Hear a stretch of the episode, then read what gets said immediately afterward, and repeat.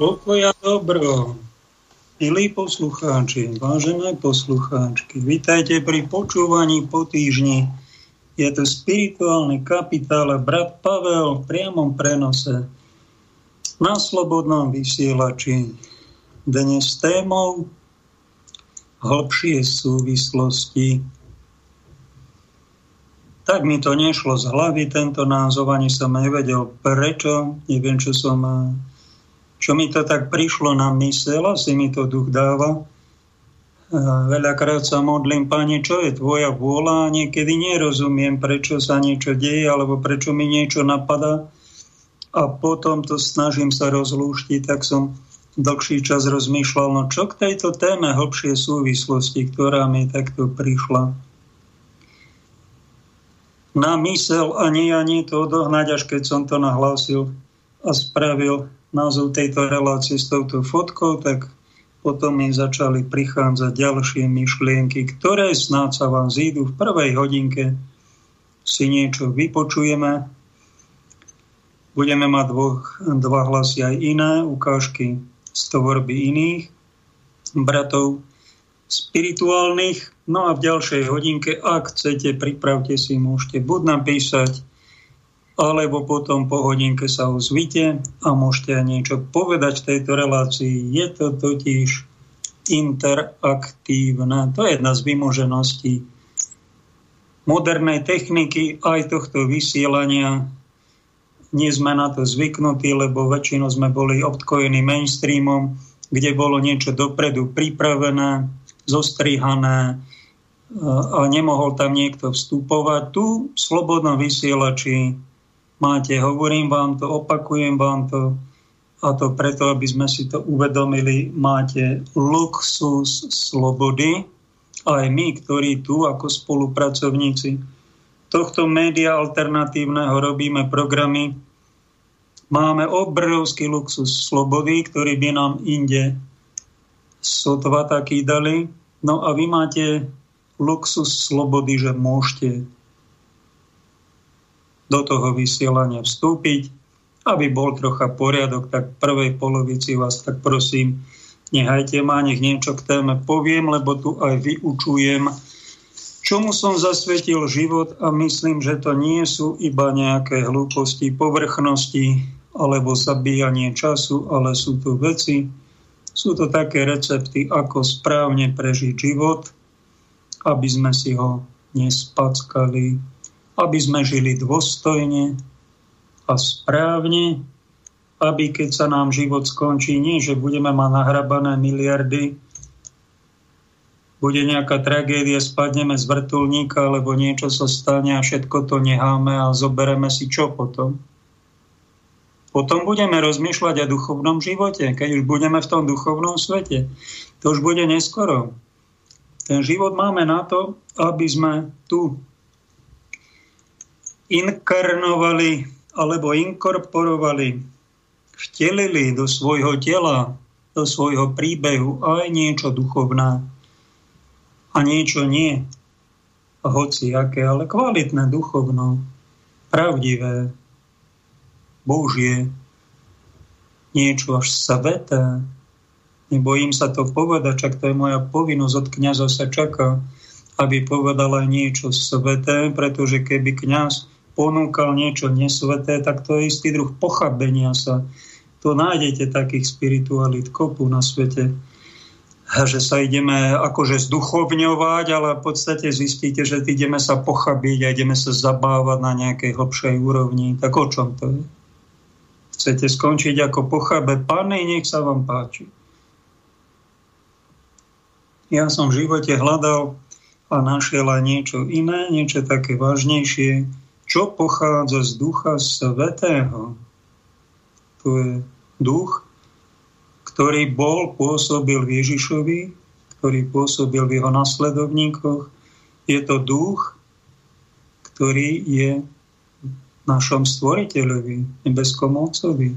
Duch Svetý je aj osoba, aj to je jedna z mystérií našej viery.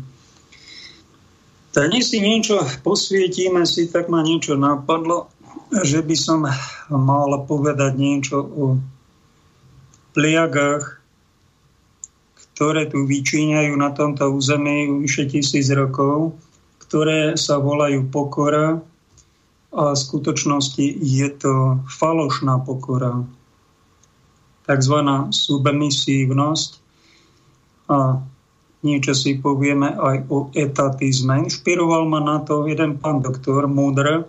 Meno si už nepamätám, videl som ho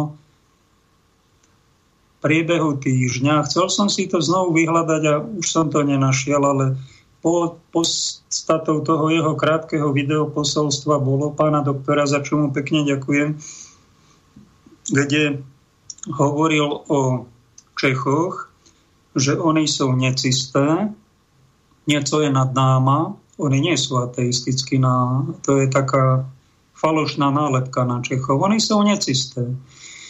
One uznávajú duchovno niečo nad náma a my sme etatisti, Slováci. A ja som to prvýkrát v živote počul, tak som si to vyhľadal, čo to je ten etatizmus, že sme tým stigmatizovaní a zabúdame sa z toho kompletne všetci spovedať. To není ani v spovedných zrkadlách, už tuším, ani v praxi není a páchame to všetci Etatizmus znamená, že uznávame štátnu moc a štátnych predstaviteľov ako väčšiu autoritu ako, našich, ako nášho stvoriteľa, ako autoritu Boha. To je etatizmus. Čiže klaňanie sa štátnej autorite, čo posledný rok, ako tu táto vraj pandémia vyčíňala, tak si to všimnite, církev na slovo poslúchala a vykonávala rozkazy, aspoň vedenie cirkvy. Čo povedal pán hygienik Mikas, to je hlavný už nad arcibiskup, tuším, on, on má aj právo otvárať kostoly, zatvárať kostoly jednou vyhláškou, ktorú si zmyslel a ako sa má dať sveté príjmanie, ako sa nemá, koľko ľudí má chodiť do kostola, koľko nesmie, vtedy zavreme a vtedy otvoríme. Čiže on bol ten hlavný rozkazovač na tomto území, aspoň sa to tak prezentovalo, ale on vykonával iba prianie pána premiéra Matoviča a tomu šepkal už neviem kto, ale všetci viete, ako to pán arcibiskup Zvolenský nazval, po roku trápenia, už je to neznesiteľné toto, čo vy tu robíte. To je neznesiteľné pre nás veriacich biskupov aj kniazov, neznesiteľné tieto vaše vyhlášky. Dobre to pomenoval. Myslím, že dobre. Presne, je to neznesiteľné. Je to nemra, ne, nehorázne niečo. A ja sa pýtam teda, prečo ste to poslúchali za ten celý rok. Však vy máte napísané v náplni práce, ste za to platení a vaša identita všetkých cirkevných služobníkov, najmä v katolíckej vier všetkých kresťanov, je poslúchať na prvom mieste Boha, Božie zákony, prirodzené ľudské práva No a potom rešpektovať samozrejme štátne právo, štátne zákony, ale tie nie nadovšetko. No toto, čo sme my upredviedli, to bol etapizmus, jak vyšitý. Ten sa raz dostane do učebníc. Je to za podmaskou falošnej pokory, voláme to tzv. submisívnosť, taká prehnaná pokora, že poslúchame a až ako otroci poslúchame. Aj si tam povieme aj, ako nám je zlé tie zákony, ako dávate, pán vedúci, pán... No ale prečo sa necháme takto bičovať? Prečo to posnú? Lebo sme etatisti. Však ste sa z toho nespovedali celý život. Ani sa nebudete, pretože vás nikto k tomu nevedie. Ten pán doktor to na internet podal, ja, mne sa to dotklo ducha, tak vám to hovorím, jednoducho to je modlárstvo. Biblii sa to nazýva modlárstvo, poslúchanie nejakého faraóna, poslúchanie nejakého štátneho predstaviteľa či pána Mikasa a pán Boh so všetkými svetými, so všetkými zákonmi, všetky ľudské práva musia ísť na bok. Tu sa treba pokloniť jeho veličenstvu hlavnému hygienikovi. Má na to ten hygienik právo? No myslím, že vo veľmi výnimočnej situácii, keby faktu vyčíňala ebola, ktorá by postihovala, dajme tomu, dve tretiny obyvateľstva, denne by nám hynulo tisíce ľudí, tak ten hygienik, tak by sme ho všetci prirodzene, spontánne všetci poslúchali a on by robil, čo sa mu dalo, aby zachránil tých, tej zvyšky tej, toho národa. Ale toto, čo tu bolo, to bola pandémia, to bolo z toho netopiera. Ja, no tak to bola dobrá sranda. A koľko to malo smrtnosť? 2%, no možno 2% nafúknuté. V skutočnosti je to na úrovni chrípky, ktorú tento COVID, aj tento pán hygienik úplne znegoval, vymlátil, úplne zrušil a, stovky iných chorôb a bola tu len jedna diagnóza, umale nafúknuté čísla a iba preto, aby sme mohli dávať opatrenia, ktoré boli všetci, ste videli, že to, to bolo zneužitie policie, buzerácie zdravých občanov, nehorázne niečo. A my to vyriešime tak, že celý rok to budeme počúvať a pôjdeme sa z toho vyspovedať, že sme zhrešili. No tak to je teda na úrovni materskej školy to kresťanstvo. Pretože ak my by sme boli troška dospelí, a nie také dostrašené ovce, ktoré celý čas be, be, be, hovoria, len poslúchajú, poslúchajú a keď, keď sú tie príkazy už neznesiteľné, tak potom me, me, troška už aj ako kozičky protestujú, ale v skutočnosti to poslúchajú a poslúchali by sme takto koľko, keby sa to neskončilo. 10 ročia do smrti a potom čo? Slavu nebesku za takéto modlárčenie si chcete, myslíte si, že si to zaslúžime? Však to je ťažko očistcové, ťažko postihnuté. Nedôstojné. Pre moderného človeka, pre kresťana, pre dospelého jedinca. Keď je tak niekto ako ešte v detskom stave, no tak nech sa páči, však tomu sa mu aj odpustí puberťákovi tiež, ale keď už niekto dospelý, bolo len pár jednotlivcov, ktorí sa ozývali. Aj medzi kňazmi, aj medzi lekármi, aj medzi policajtami, aj medzi novinármi, aj medzi učiteľmi. Pár jednotlivcov. A prečo sa to stalo? No tak, aby nám osud zase nastavil zrkadlo, o čo to tu my vlastne žijeme. Pretože keď my chodíme na sveté spovede, na sveté príjmania, na sveté omše a do roboty a poslúchame, tak ani nikto nevie, čo je vnútri. A keď začneme vnímať troška niečo hlbšie, čo tam my vlastne máme, my musíme, Pán Boh dopúšťa tlaky, dopúšťa aj týchto Führerov, aj ich rozkazy, aj ich nespravodlivé rozkazy. Viete, prečo to dopúšťa? Aká je hĺbšia súvislosť toho, prečo sa tie vonkajšie veci dejú tak, ako sa dejú? Aby nám napomohli spoznať samých seba. Aby nám nastavili zrkadlo, čo to tu my šaškujeme.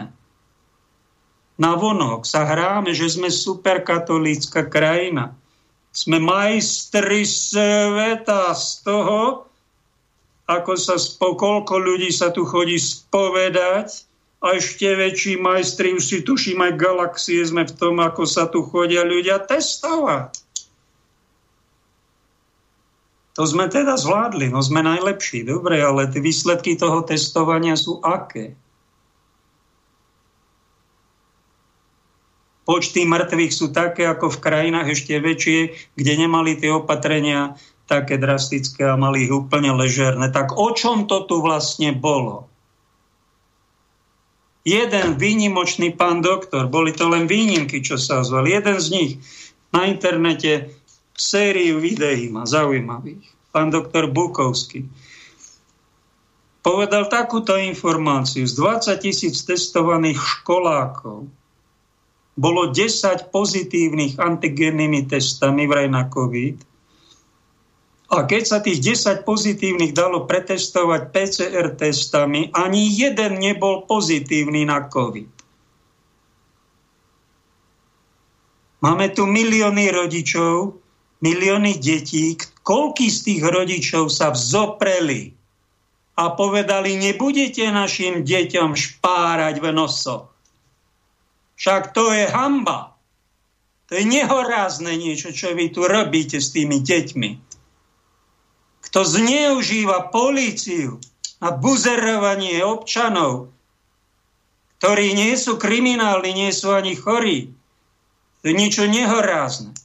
Oveľa väčšia nehoráznosť je, kto zneužíva, poškodzuje deti takýmto špajchlovaním a vyhadzuje do ľuftu milióny eur, 100 miliónov eur na nejaké celoplošné testovanie ďalšie milióny eur na ďalšie testy, totálne zbytočné. A túto ľudia nemajú čo do úst, živnostníci, podnikatelia, hotelieri krachujú a my čušíme. My sme submisívni, my sme tak pokorní, že to až boli.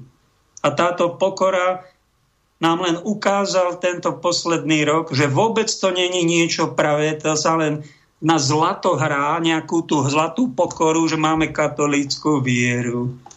To je, my sme folkloristi, máme pekné kroje, ale pod nimi máme strach. Bojíme, sme dostrašené stáda. Čes výnimkám. Čo sa ozvali? Čo niečo povedali? A páni biskupy, vy ste to videli vy ste tie neprávosti sledovali v priamom prenose. Ozvali ste sa ako hrdinovia, ako mužovia viery, ktorí bránia stáda, bránia tieto deti, bránia aj tú políciu, bránia ten národ, bránia katolícku vieru, keď nám zatvárajú kostoly, znemožňujú sviatosti. Však sme sa nezachovali ako hrdinovia.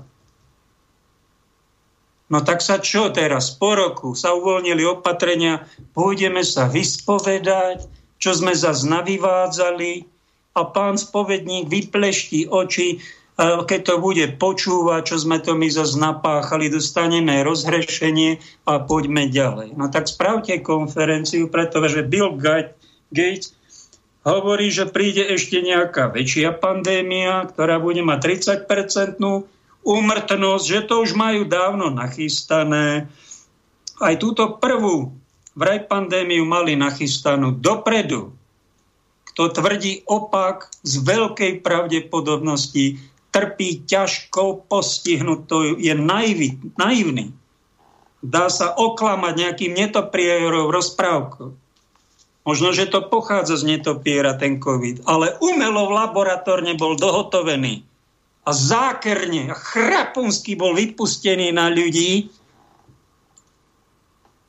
Na to teraz vidíme, čo sa stalo. Krajiny sú zadlžené, naša krajina mala že vraj 27 miliard eur, bola zadlžená za pár rokov, je naplánovaná, aby bola 72 miliardovo zadlžená. To je naká malá krajina. Však o toto tu ide, aby bohatí zbohatli, stredná trieda lahla, bola zlikvidovaná a aby získali nad nami väčšiu moc a kontrolu. Tie testíky, to je taká, taký prostriedoček vakcíny, no akože zahráme sa, že to ideme zlikvidovať. Dávno dopredu to všetko mali nachystané.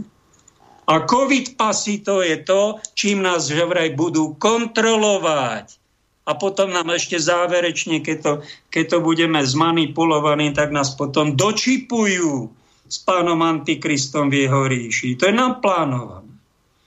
Ak príde druhá fáza toho, že tu príde ešte zákrnejší vírus, ja to ne, nestraším, ja som to od Billa Gatesa počul, ktorý to povedal, hrá sa tu na vizionára, pretože to je jeden z tej partie tých najbohatších a oni ho poverili, že to má nejako zmanéžovať. Tak to aj manažuje a bohatnú tam na tom.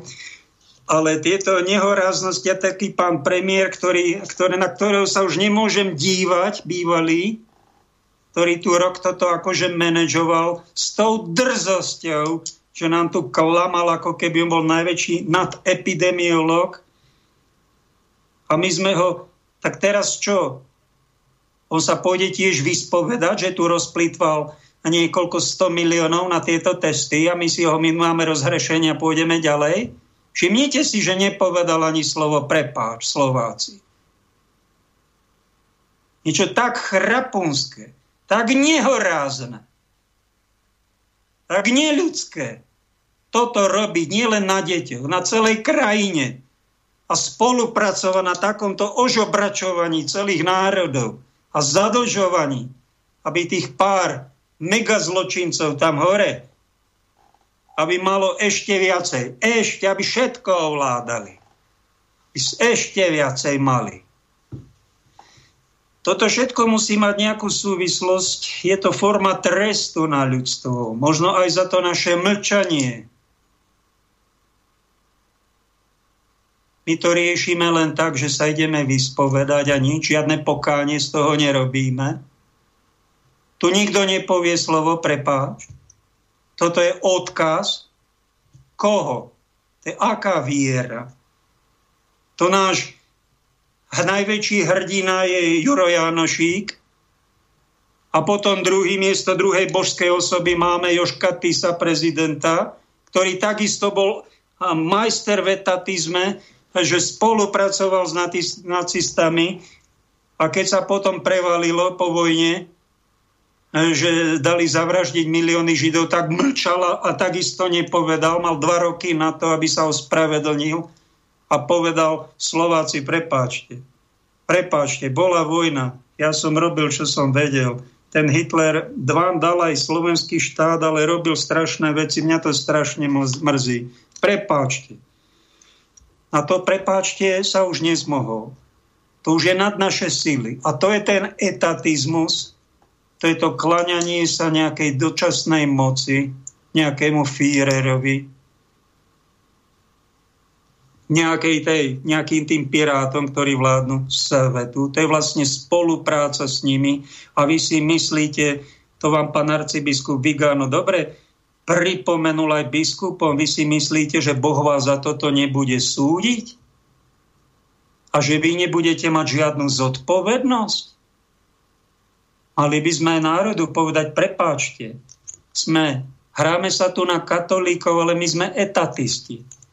Pre nás je štátna moc a hygienická liturgia oveľa dôležitejšia ako tá Božia. Prepáčte, sme slabí ľudia. Keby ste toto povedali verejne, no tak aj to je forma pokáňa, ale i sa z toho vyspovedať a zatlkať to a byť ticho a nedať iným dobrý príklad, toto je naša cesta.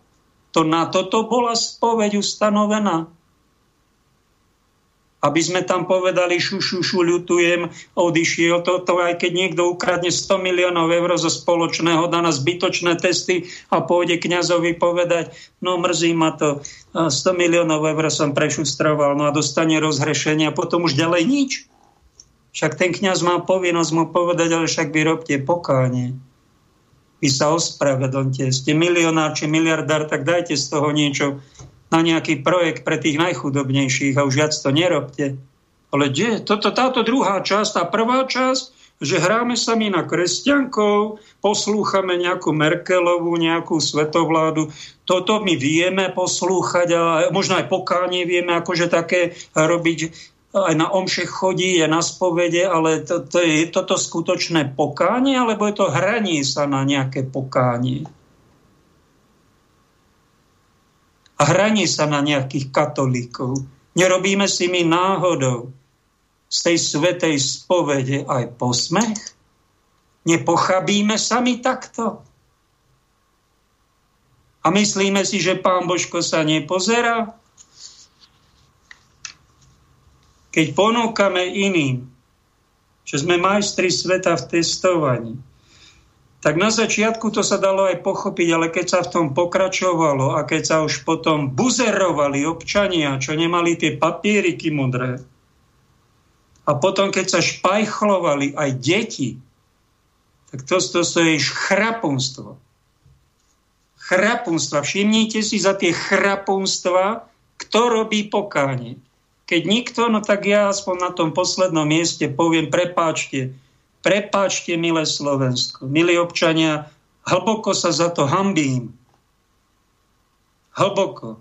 Že toto robia veriaci kresťania katolíci s týmto národom a druhýkrát sa ešte viacej hambím, že nerobia za to buď žiadne pokánie, alebo len také falošné. A nepovieme to priamo, že my sa tu nejaký faraón ako v Biblii, však to bolo už za Mojžiša, nariadil, aby sa zabili deti, ktoré sú dievčatá, budú len chlapci. No a teraz všetci to majú posluchnúť, keď faraón toto povie? Keď mu bachne v bedni takáto pekla vykotená nejaký príkaz? Tá, ktorá to neposlúchla, zachránila Mojžiša. Ten zachránil potom Židov. A Židia e, prišlo v tam kresťanstvo. Alebo inde máme napísané, že Babylony, cisár, či čo to bol, panovník Nabuchodonozor, rozkázal, tu, tu je nejaká socha a všetci sa tej soche budete klaňať. No traja odvážni mladíci sa nepoklonili. Všetci sa kláňali. No to je ten etatizmus.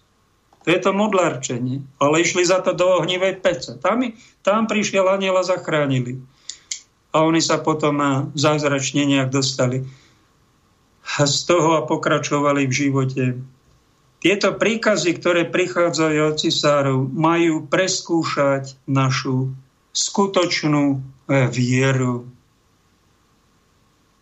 A keď my pustíme do gatí, keď my spolupracujeme na ne, nemravných príkazoch od svetskej autority, sme modlári, sme etatisti. Toto, čo žijeme, není katolícka viera. Je to duchovné smilstvo. Pranierovali ho, v každej generácii sa našiel buď nejaký prorok od Boha poslaný, alebo nejaký odvážny muž. Väčšinou, možno niekde vynimočne aj žena, povedali, toto je hamba. To není dôstojný život. A my by sme takto tráviť život nemali. Pretože nie sme hodní neba, keď toto robíme. Nie sme hodní neba. Máme nečisté srdce. Hamba nám. A to, že sa tu chodíme bezbreho testovať, sa nehorázne plitvá, Možno sa niekto chodí z toho aj spovedať. Aké je ovocie toho? Krvavé nosy u detí? Zneužité zdravotníctvo? Zneužité školstvo? Zneužitá polícia? Zdevastovaní živnostníci? Naštvatí občania? A zbytočne mŕtvi pacienti? Toto je ovocie čoho? Nemohlo byť od Boha. Toto je, to není Božia vôľa, to je Božie dopustenie, čo na nás prišlo. Božie dopustenie.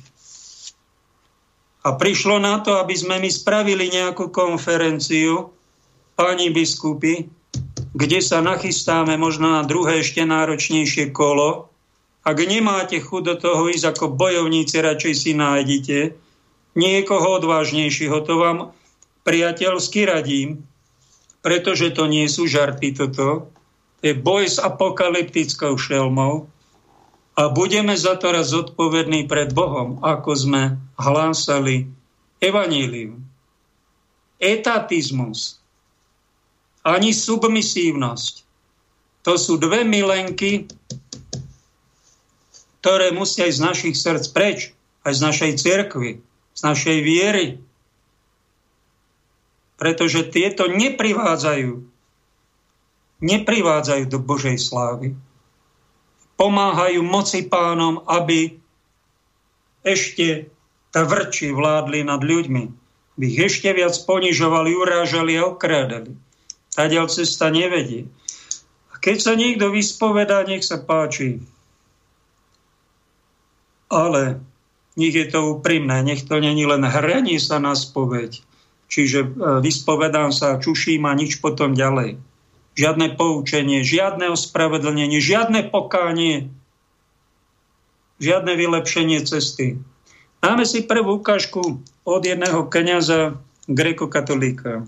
Som raz povedal jedného človeka, spovedal sa o 106, ale a som, čo si sa mi na ňom nezdal, taký bol, nie že nesvoj, ale jak to povedať, možno, že, možno, že či, ja neviem, či falošný taký, ja neviem, da čo sa mi tam na ňom nezdalo. Aj, už sa aj pospovedal, aj som stále váhal, reku, ja, tak som cítil z ňou, že, že čo tam není v poriadku, že alebo mi to nepovedal, alebo to zatajil, alebo sa len pretvaruje, alebo ja neviem, povedal, čo sám chcel povedať, nepovedal to, čo mal povedať. A tak sme sa vrátili k niektorým veciam a trošku sme podrobnejšie to rozoberali potom to vyšlo, hej, že on sa hneva na svojho tam nejakého zaťa, či, či svokru, už nepamätám presne, proste není to, není to dôležité, proste hneval sa, lebo uh, bol tam nejaký manželský rozhod, rozchod, on za to vinil, hej, toho svojho nejakého rodinného príslušníka, hej, a držal, držal sebe hnev, nenávisť, neodpustenie, iba on je na vine, on, on, on, on, on, on nič. A tak je to aj s nami, že ideme na tú spoveď a pýtame sa, že prečo to nič nefunguje. Však chodím každý mesiac na spoveď. Ale častokrát chodíme svetokradežne na tú spoveď. Koľkokrát tak za mnou prídu ľudia, že oče, ja som to ešte nikomu nepovedal. Môžem, prosím, jak sa nikomu nepovedali? Však už máte 60, 70 rokov a chodíte pravidelne na spoveď na príjmanie, vy ste to ešte nikomu nepovedali? Nie, vám prvému to hovorím. No a vy si uvedomujete, že tento ťažký hriech, ktorý ste nikomu nepovedali, že ste vlastne chodili svetokrádežne na tú spoveď, na to príjmanie? Nie, to ja neznal. Jak si nevedel? Lebo sme sa hambili, lebo sme sa báli, možno, že niekedy kniaz nemal čas, tak ani nám nedovolil to povedať. Rôzne sú situácie. Ale veľa ľudí má problém, že nevyznáva všetko a preto, jak som spomínal na začiatku, že Gabriel Amort odporúča pri exorcizmoch najprv spoveď. Čo najúprimnejšiu, čo najdôkladnejšiu generálnu spoveď za celý svoj život. Z toho začať. Priznať si svoj hriech. Oľutovať tento svoj hriech. Vzdať sa tohto hriechu. Robiť pokanie na právo. To sú pod, 5 podmienok dobrej spovede, niektoré učíme deti, keď na prvé ste príjmane. Priznať si svoj hriech. Oľutovať tento svoj hriech urobiť si predsavzatie, že už nikdy viacej ho neurobím. Až tak idem ku kňazovi a ho vyznávam tento hriech. Ale potom mám urobiť aj ten skutok pokania, teda nápravu toho hriechu. Či sa máš pomodliť nejakú modlitbu, či máš vrátiť ukradnutú vec, či sa máš ospravedlniť tomu človeku, ktorý, ktorý, e, ktorý ťa urazil. Robiť nápravu za tieto hriechy. A preto keď sa modlíme za tie rodové korene, tak my sa snažíme robiť nápravu a preto vlastne je veľmi dôležité, aby sme aj my odprosovali za všetky hriechy tých našich predkov, za všetko to, čo oni urobili. Nesúdiť ich. Nemáš právo súdiť, lebo ani ty si, ty si uh, nie si ten, ktorý jednak, že si súdca, ale ani ty si uh, nežil tak, že by si nemal žiaden hriech. Odprosovať, zriekať sa týchto hriechov. Zasvedcovať sa nepoškvrnému srdcu, Pani Mária boskému srdcu Ježišovmu. A robiť veľmi veľa skutkov lásky, lebo láska zakrýva množstvo našich hriechov. Bolo spomenuté výrok Matky Terezy na pripomenutie je robte malé skutky, ale s veľkou láskou. Aby ste poprikrývali tieto svoje hriechy.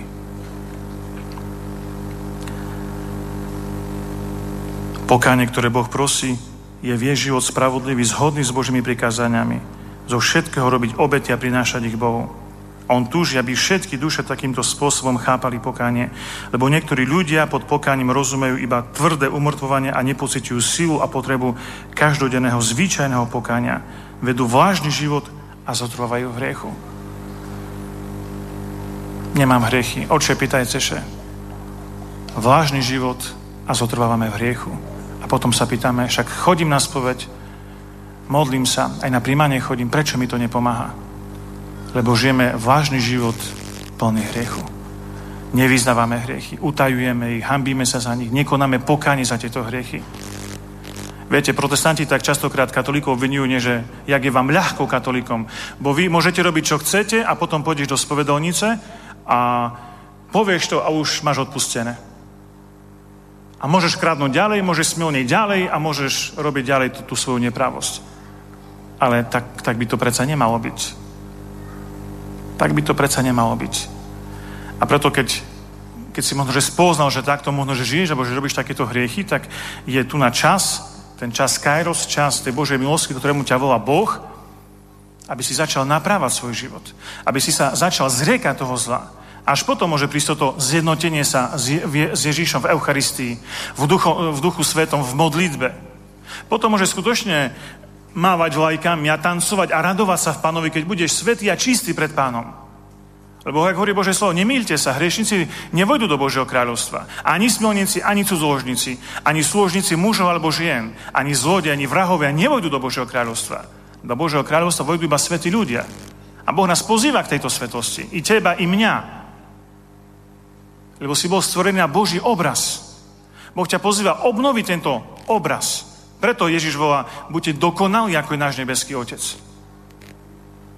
A v žalmoch čítame, žente sa za svetosťou, bez ktorej nikto neuzrie pána. A poštol Pavol píše v svojich listoch, že Božia voľa je vaše posvetenie. Boh túži potom, aby sme boli svetí a čistí pred jeho tvárou.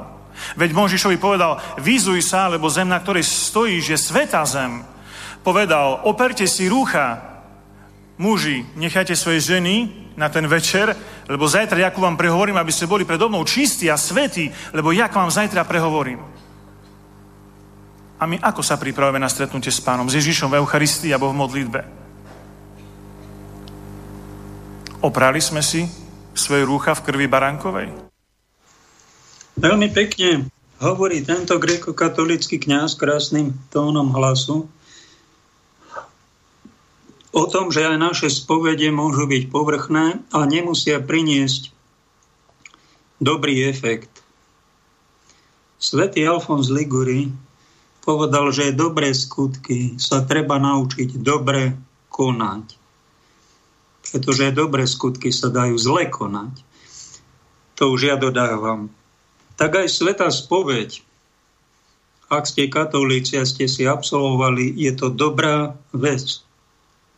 Je to veľmi dobrý prostriedok, keď je to školou úprimnosti, keď nám pomôže to, čo je hriešne, zlé, hnusné, škaredé, našu nejakú hambu inteligentne odpustiť, rozhrešením exorcizovať a náš chrám takto detoxikovať od toho, čo tam nepatrí. Na to spoveď bola ustanovená. Ak nám niekto vytýka, že kniazy na toto nemáte právo, my sa môžeme spovedať rovno Bohu. Ten nám odpustí. Áno, môže ti Boh aj priamo odpustiť. Aj v Tridentskom koncile bola taká veta prijatá, že Boh, keď niekto spácha ťažký hriech a povie dobrý Bože, prepáč mi, odpust mi, tak Boh ti dokáže odpustiť v tom momente, keď to myslíš úprimne. Čo my vyžadujeme v katolíckej cirkvi? Zmieriť sa aj s cirkvou, ísť za kňazom, poklaknúť v spovedelnici alebo v tej modernej spovednej miestnosti sa posadiť a priznať si pred kňazom svoju vinu, oľutovať si a dostať rozhrešenie, až potom odporúča Matka Církev ísť na sveté príjmanie a výjsť z kostola. Pôvod to má v biblickom, čo pán Ježiš povedal, aj keď bol vzkriesený, komu odpustíte hriechy, tomu budú odpustené. A myslím, že to povedal aj v jednej zo svojich kázní všetkým kresťanom, ktorí majú tzv. všeobecné kňažstvo. Komu odpustíte, bude mu odpustené. Každý má právo odpustiť niekomu, kto nám ublížil. A keď sme kresťania, mali by sme mať aj pochopenie pre toho, kto urobil zlo, príde za nami a povie, prepáč mi. Tak Ty máš právo od Boha mu odpustiť aj povinnosť. Ako kresťan, tak mu odpusti. Aj keď ťa to boli, ale každý robíme aj chyby. Kňazi dostali tento špeciálny mandát, aby odpúšťali v mene Kristovom aj hriechy, ktoré nie im niekto urobil, ale niekým iným. No a takto do ľudí pomohol nasťahovať Božiu milosť a Boží pokoj. Sú spovede, ktoré sú úprimné, ktoré sú veľmi účinné a je radosť spovedať takých ľudí. Bol som vám raz v živote v Medžugorí, kde som ten týždeň chodil do spovednice a tie spovede tam boli niekrátke, boli hlboké, boli úprimné, mal som z nich veľmi dobrý pocit a veľmi rád som ľuďom tie rozhrešenia tam dával. A keď človek príde na Slovensko, tak polovica tu spovedí sú takých všelijakých, a niektoré, niektorých má človek aj nie dobrý pocit, že to bolo tak odflaknuté. Iba taký folklór, iba aby sa nepovedalo. Potom nám také niečo dopadne ako s tými testami. Môžeme tu byť všetci pretestovaní, môžeme mať už aj nosy krvavé od toho špajchlovania, tak ten COVID to nezastavilo a bolo to zbytočné a strašne veľa prostriedkov, ktoré mohlo ísť na zamestnanie ľudí na pomoc zdravotníctve alebo niekde inde, bolo rozplitvaných na totálne zbytočné aktivity. A mal by niekto vyzvať aj toho, kto je za to zodpovedný vládu Slovenskej republiky a hlavne bývalého premiéra, aby robil za toto nehorázne plitvanie pokánie ak rozdá polovicu svojho majetku, tak urobí iba krásne gesto, ktoré urobil tam ten Zachej, ktorý takto zneúctioval iných.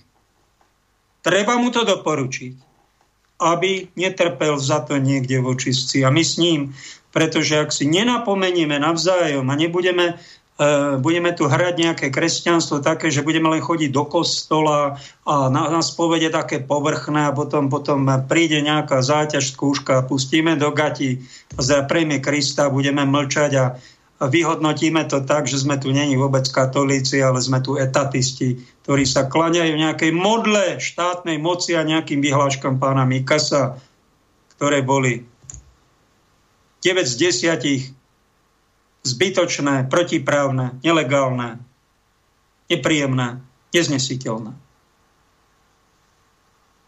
To je výsledok toho, ako tu žijeme vieru. Mali by sme sa z toho poučiť.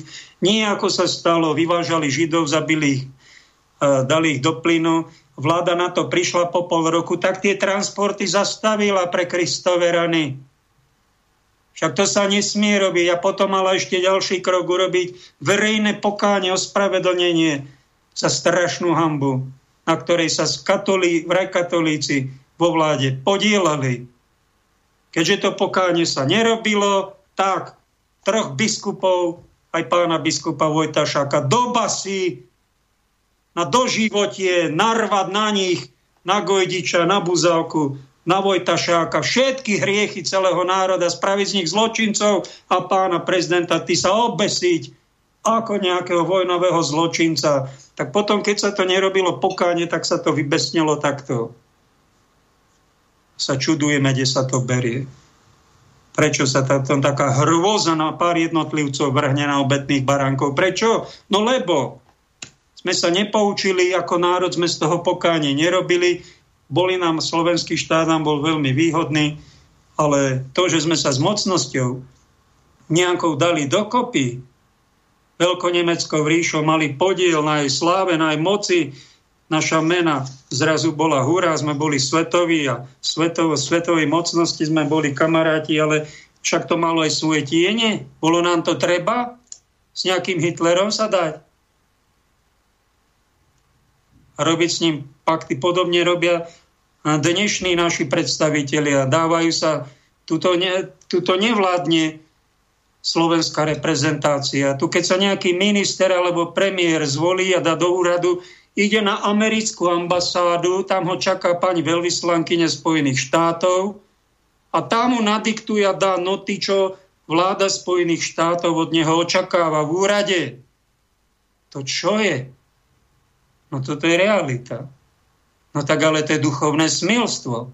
Je proti zákonom Slovenskej republiky, proti ústave. Tak keby sme my boli úprimní, tak v církvi by nejaký arcibiskup povedal a spýtal by sa pred všetkým celým národom. A my máme v ústave napísané to, že naši predstavitelia budú závislí od nejakej americkej mocnosti alebo od, od zákonov Európskej únie, tie budú nadradené, však si potom zmente ústavu a nedá, neklamte tu celý národ, že my sme zvrchovaná krajina. Nie sme, keby sme boli úprimní. Ideme sa z toho vyspovedať a ideme robiť pokáne, upozorníme celý národ, nejaký štátny predstaviteľ. Takto sa veci majú, Slováci. Takto sa tu žije. No a teraz, keď táto mocnosť, vymenili tam Trumpa za Bidena a už sa trasú, ako idú zase na Rusko a rozoštvať tam nejakú vojnu.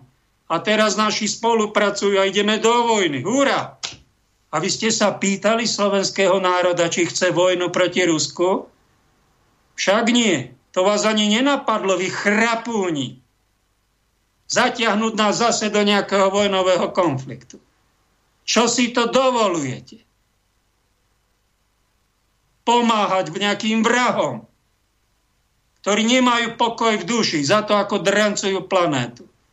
Spojené štáty za 22 rokov urobili 22 vojen a 11 miliónov mŕtvych. Milión v toto vy chcete a vy si myslíte, že za toto, toto je služba Bohu? To je služba diablovi, antikristovi. A príde obrovské nepožehnanie, ak my vydrancujeme takto nejakú krajinu. Keby ste aj vyhrali nad nejakou vojnou. Nebude požehnané. Od podlahy zle. Keby ste mali troška úctu k tým občanom, tak sa ich spýtate v takom sčítaní ľudu. A vy ste za toto, alebo ste za to?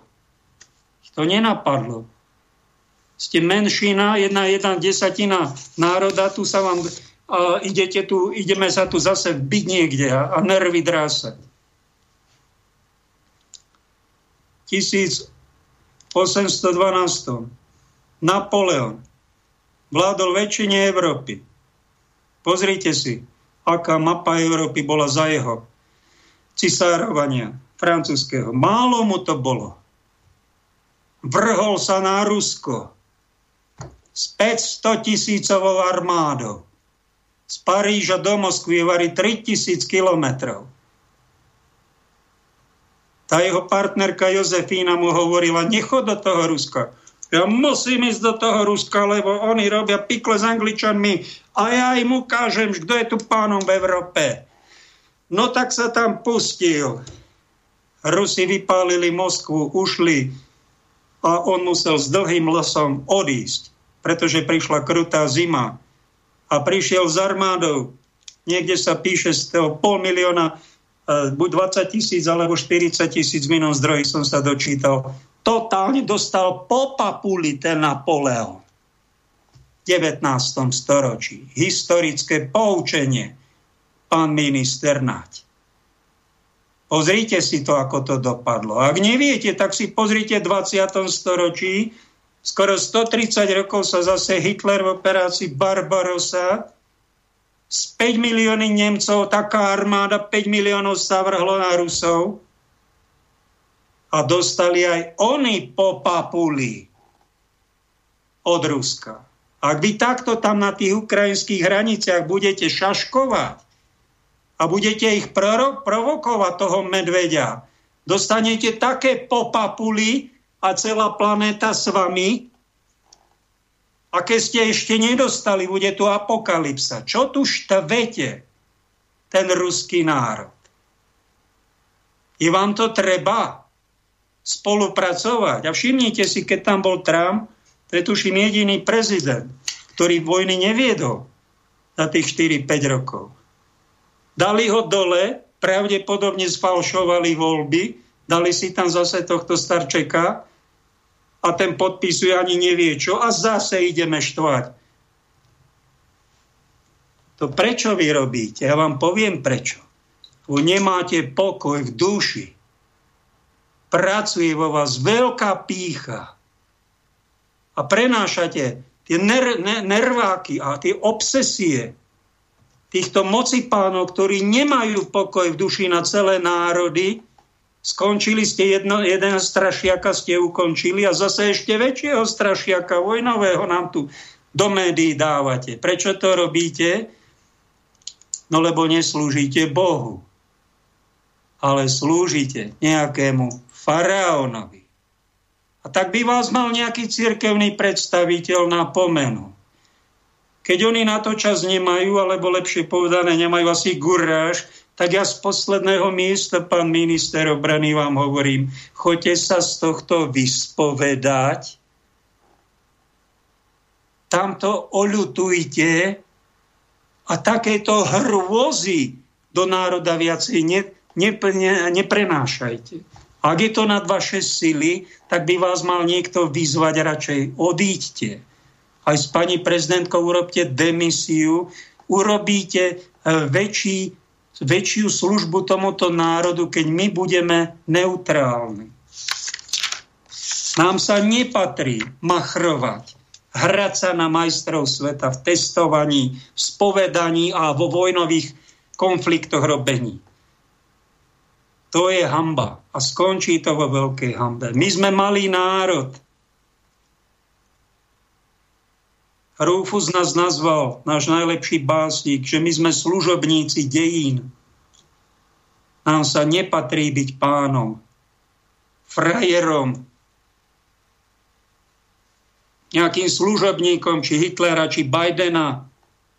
To nám, to je niečo pre nás neprirodzené. My ukážeme niečo, že sa dá byť skromný človek, skromný národ je nás málo.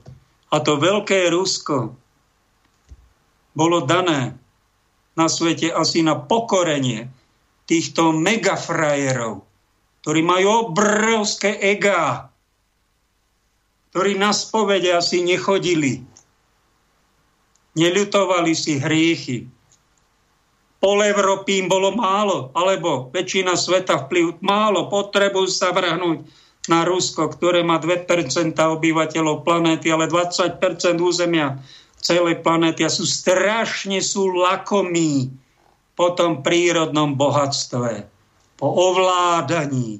Strašne sa chcú na toho veľkého medveďa ruského vrhnúť. A oni si myslia, že ten medveď spí zimným spánkom.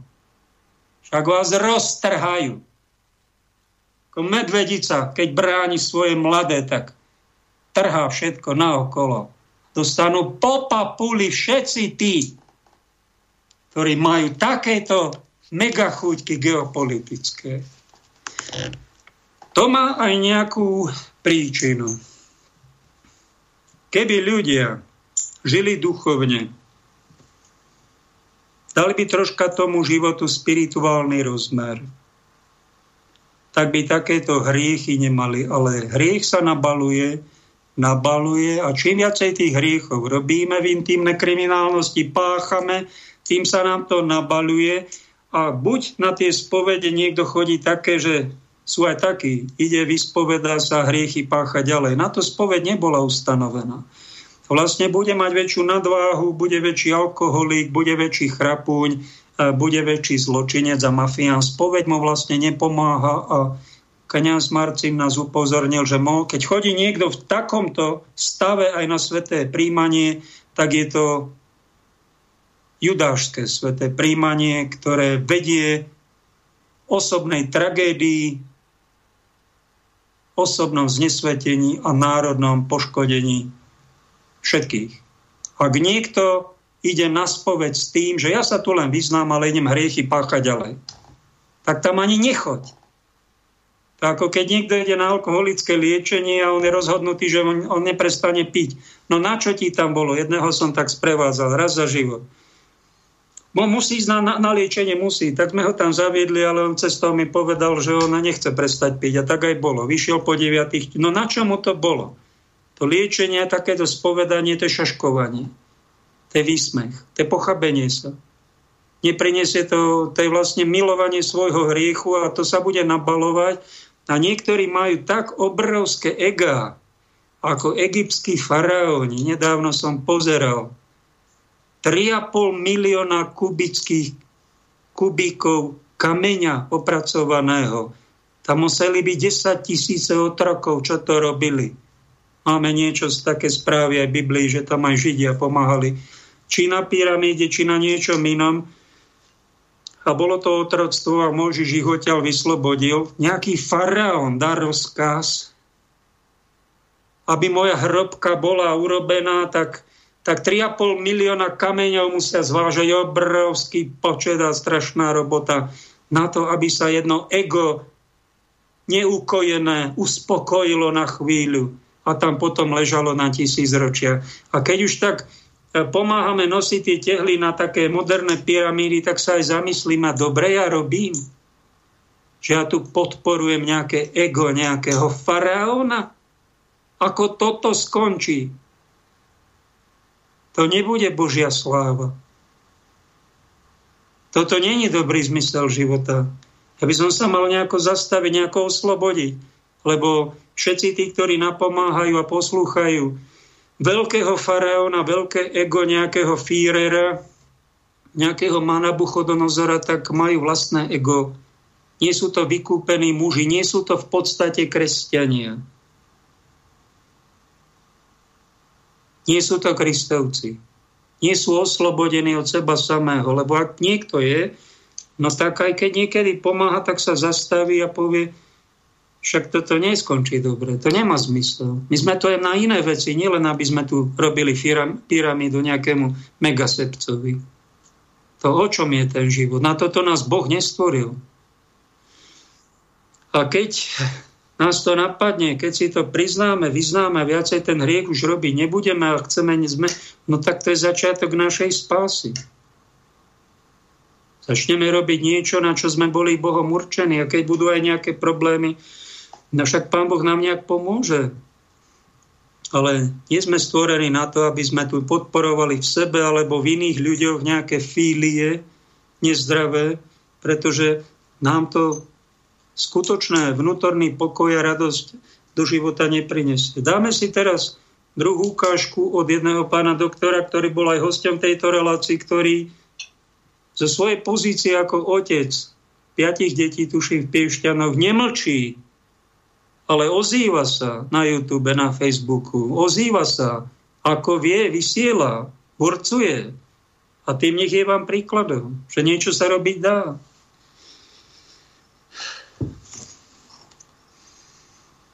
Treba povedať, že kritika niektorých aj na Slovensku známych biskupov zo zahraničia voči takýmto vakcínam je doslova zdrvujúca.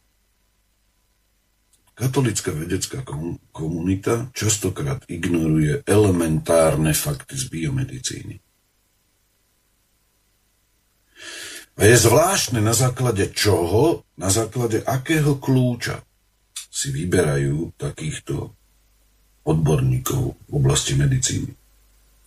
Pretože ak nejaká autorita chce vyniesť mravný úsudok o nejakom palčivom probléme, tak musí tejto autorite byť podaná pravdivá informácia o tom, Aká je realita v biomedicínskej oblasti? Bez toho nie je možné, bez poznania pravdy, bez poznania faktov, nie je možné vyniesť správny, objektívne správny mravný úsudok. A je zvláštne, že aj niektoré inštitúcie v rámci teda Vatikánu považujú, a nie len Vatikánu, ale aj u nás na Slovensku, keď si spomeniete na tie formulácie, napríklad vo vyhlásení subkomisii pre bioetiku z roku 2013 alebo 2014, že to je síce smutnou skutočnosťou, že sa takto nejakým spôsobom zavraždilo nenarodené dieťa a bolo použité na vývoj nejakých bunkových línií a kultúr. Ako to pomenovať, takýto cynizmus? Tento druh ľudských obetí vo svojej tej najkrútejšej, najnehumánnejšej a najkrvavejšej forme potom už aj tie vatikánske inštitúcie, a nie len tie, považujú za zanedbateľnú skutočnosť, ktorá je možno smutná, ale ktorá sa stala v, v minulosti a v mene nejakého nového COVID náboženstva, náboženstva zdravia, ktorého dokonca ver, verným reprezentantom ten, koho mnohí biskupy nazývajú občianským menom, čiže Bergoglio, verným zástancom, tak toto sa nejakým spôsobom v rámci krízy autority stalo. Obete sa ignorujú, sú považované už za minulosť, čož objektívne nie je pravda, a sú nejakým spôsobom akceptovateľné v mene nového náboženstva zdravia, v mene nového covid-fanatizmu. A výsledkom je, že to, čo by bolo pár desiatok rokov dozadu považované za ohavnosť proti Bohu, proti Božiemu zákonu, proti piatému Božiemu prikázaniu, dnes sa to isté považuje za morálne akceptovateľné, pretože nie je žiadna morálne relevantná spolupráca s tým, čo sa vraj stalo v ďalekej minulosti.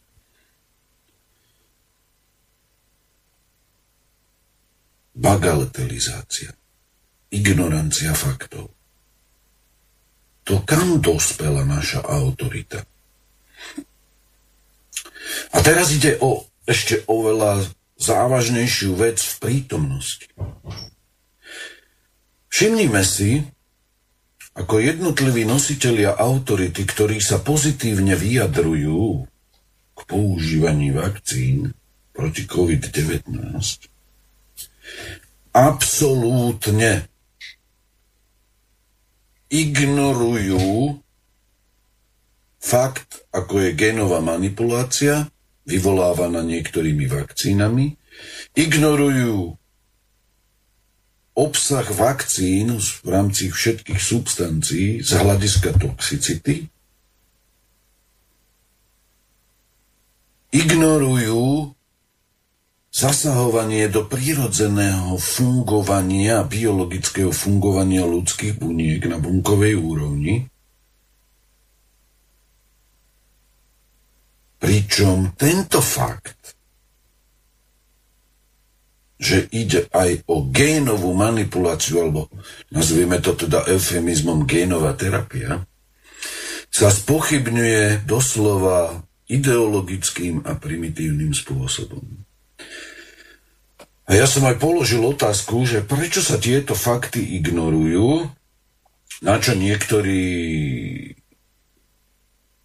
Diskutujúci povedali, áno, vieme o tom, poukázali sme na to, predložili sme autorite dôkazy, elementárne fakty, dokumenty od samotných výrobcov, priznám sa, že niektoré z nich som im poslal, overili sme si to vo vedeckej literatúre a napriek tomu sa častokrát tá inštitucionálna autorita odmietla zaoberať týmto morálne závažným, nielen biomedicínskym problémom, ale aj teologickým problémom v kontexte teológie stvorenia. Predsa Boh stvoril človeka na svoj obraz.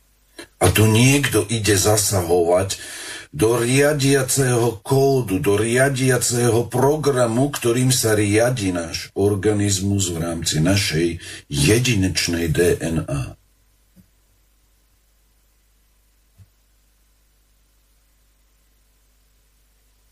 Čo sa stalo s autoritou? Je ešte svetlom pravdy?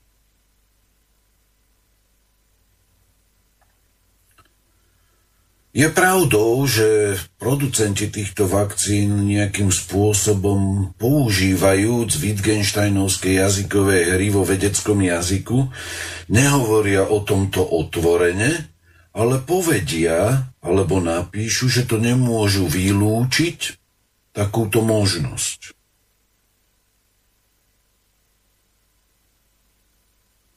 Vedecká komunita už mnohokrát odsúdila túto genovú manipuláciu.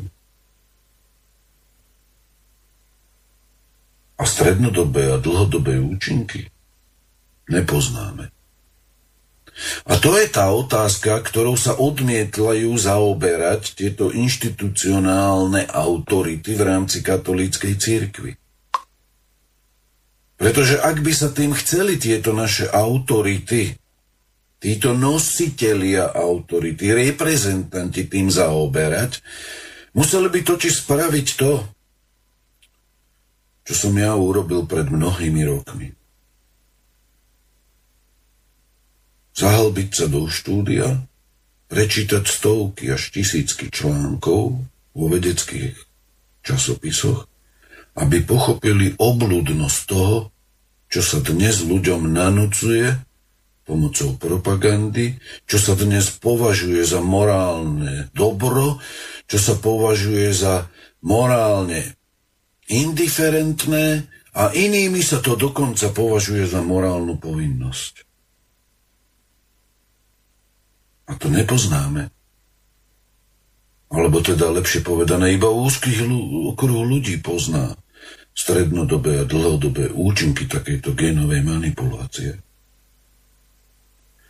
A potom sme svedkami toho, že v zákulisí, a to mnohí nevidia z týchto bežných veriacich, oni si nedokážu uvedomiť mnohí ľudia, dokonca ani tí tzv. experti, povedzme na Slovensku, že príslušné inštitúcie vo Vatikáne sa úzkostlivo vyhýbajú k mravnosti experimentov na ľuďoch ktorú pripúšťajú otvorene samotní výrobcovia vakcín. A títo producenti dokonca si zabezpečili pomocou diabolských zmluv so štátom právo, že poskytnú údaje o tomto masovom experimente, ktorý tu teraz prebieha aj na slovenských občanov, aj na ľuďoch v zahraničí, až za neviem koľko rokov.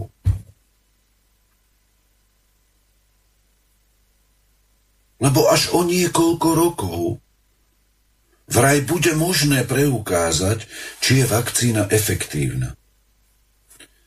Aj za cenu toho, že má nejaké trvalé, vraj vedľajšie účinky.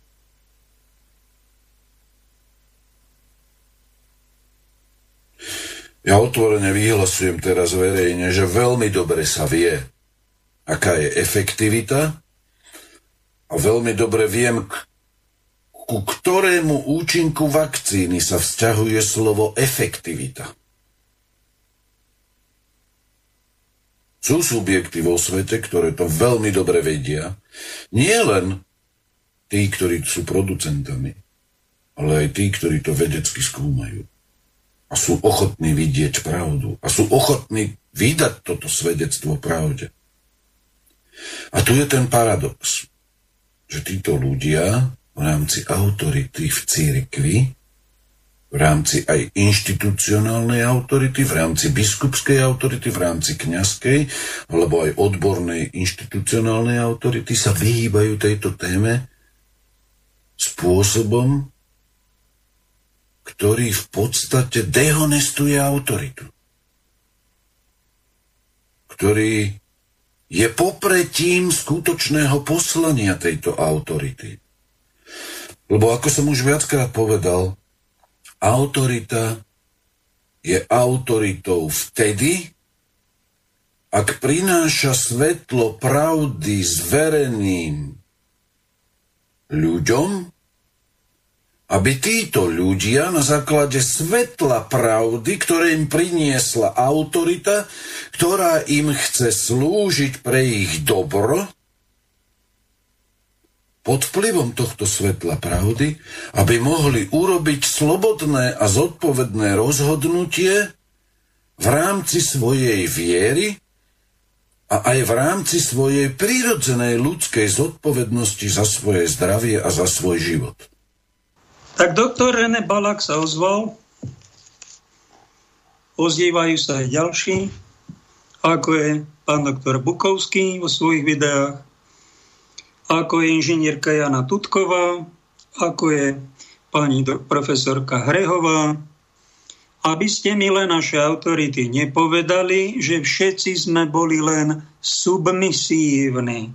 Všetci sme len mlčali a nikto nevedel a čakalo sa to ako dopadenie a vy ste neumilní, hoci robíte e, dosť veľké omily alebo tá autorita je v kríze pre, e, vaše, pre vašu spoluprácu s modernými faraónmi. Tak ak by náhodou bola nejaká konferencia, kde by sme sa poučili o krízovom vývoji, ktorý tu bol, možno prídu ešte ťažšie časy, tak e, ja zo svojej pozície tak vám navrhujem, vymente si svojich poradcov doterajších, pekne im poďakujte za spoluprácu a pošlite ich niekde do dôchodku. A poraďte, nájdite si takýchto, ktorých som spomenul a podobných odborníkov iných, ktorí majú ostrejší zrak, väčšiu odvahu, a oveľa väčšiu odbornosť ako tí, ktorí vyhlasujú, že vakcína je sloboda. Jediný prostriedok, ako e, sa dostaneme z pandémie, je vakcinovanie. To je ďalšia dogma. A tretia dogma, e, iba vakcíny nám pomôžu dostať sa z toho marazmu a musíte byť všetci zavakcinovaní, aby sme sa dostali z tej hrôzy a vakcíny sú bezpečné. No tak to sú liberálne dogmy, čiže dogmy, ktoré sú leživé, ktoré ľudí manipulujú, zavádzajú a ich ohlasovatelia majú veľmi ďaleko od Kristových učeníkov. Sú spolupracovníci na manipulácii ľudstva a robia niečo, čo katechizmus katolíckej cirkvi zakazuje ako experimenty na ľudskom zdraví a nezhodujú sa s dôstojnosťou ľudskej osoby. Ak sme išli za kňazov, ak ste biskupmi, máte byť príkladom v tom, ako máte katechizmové zásady obhajovať a keď nemáte jasno a chcete si zachovať nadhľad, tak sa obklopte odborníkmi, aby ste nepovedali, že tu tých odborníkov žiadnych iných nemáte, alebo že všetci sú len mlčiace stádo. Nie. Táto doba, ktorá bola istý, isté, tiež to bola nejaká ako za socializmu, bola doba temná, teraz bola temná takého liberálneho, taká hmla tu bola, nejaké svetielka tu boli, tak som vám poradil.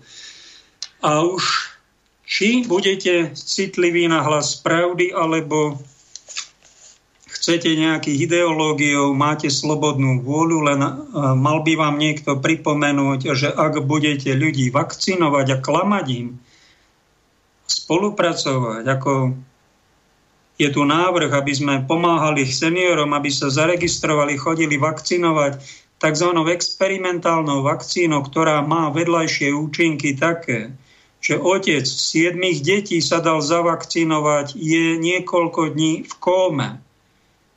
Ďalší, pán doktor ginekolog na americkej Floride s presvedčením sa dal vakcinovať, už je mŕtvý.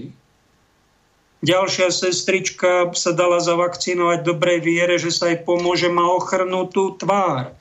To sú stovky mŕtvych a tisíce postihnutých. A to je tiež nejaké memento, ktoré by nás malo poučiť, že vakcína nie je spolahlivá. A nie je to jediné riešenie. Je to ideológia niekoho, kto chce zmanipulovať ľudí a chce napomáhať superboháčom, aby boli ešte bohatší.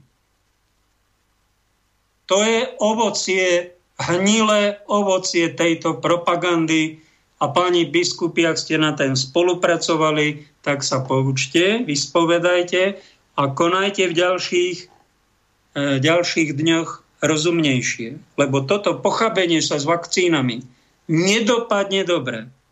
Je to dopredu naplánované, dopredu zmanipulované a tie, ten biznis okolo toho, to je niečo nehorázne, najväčšia krádež a lúpež v dejinách tejto planéty ktorá skončí vládou Antikrista, ktorý tomu bude šéfovať s pár nejakými najdanejšími lokajmi a totalita, ktorá bude ako výprask, záverečný výprask pre toto hriešne ľudstvo. Neprajem vám, aby ste raz pred Bohom mali na tom podiel, tak, vám, tak vás na to s láskou upozorňujem. A upozorňujem aj všetkých tých, ktorí hovoria nekritizovať biskupov, poďme sa len modliť, tak e, upozorňujem vás, že toto není láska k vašim pastierom, toto není láska k cirkevnej autorite, to je etatizmus, modlárstvo, duchovné smilstvo, ktoré, ak páchali ste doteraz, chodte sa vyspovedať, ospravedlňte sa, keď ste to robili verejne, tak sa verejne ospravedlňte a viac tieto hriechy nepáchajte. Lebo ak vy budete mať podiel na nejakej neprávosti, či komunistickej, či kapitalistickej,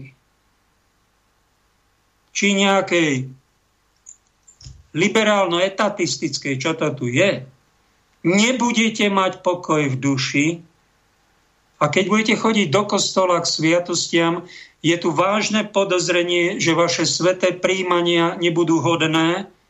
Ak to robíte vedome, budú aj svetokrádežné. A výsledok toho je, že budete mať v sebe nevrózu, nepokoj. Budete druhých kontrolovať. Kontrolovať. Viete, prečo chce niekto jeden druhého kontrolovať a má všetko pod kontrolou? Není to náhodou trpké ovocie, že on spolupracuje na nejakých hyperkontrolách, nejakých hyperkontrolórov, ktorí tu chcú kontrolovať celú planétu, celé národy. No tak sa zamyslíte. Jedna z možností to je. Alebo niekto žiarli, chce mať pod kontrolou toho druhého, ktorý si myslí, že je jeho majetok. To prečo robíš? No lebo máš nevrózu však obsedantno-nutkovú nevrózu a potom kompulzie, keď mu vyčítaš a nevieš to ovládať.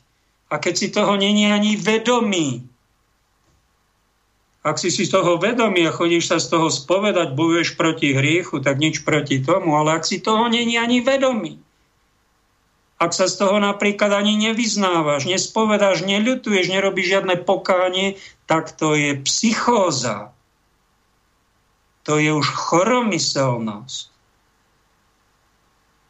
A výsledok toho je, že bude, bude nervy drásajúce kresťanstvo v tejto, tom tvojom okolí. Nie normálne vzťahy.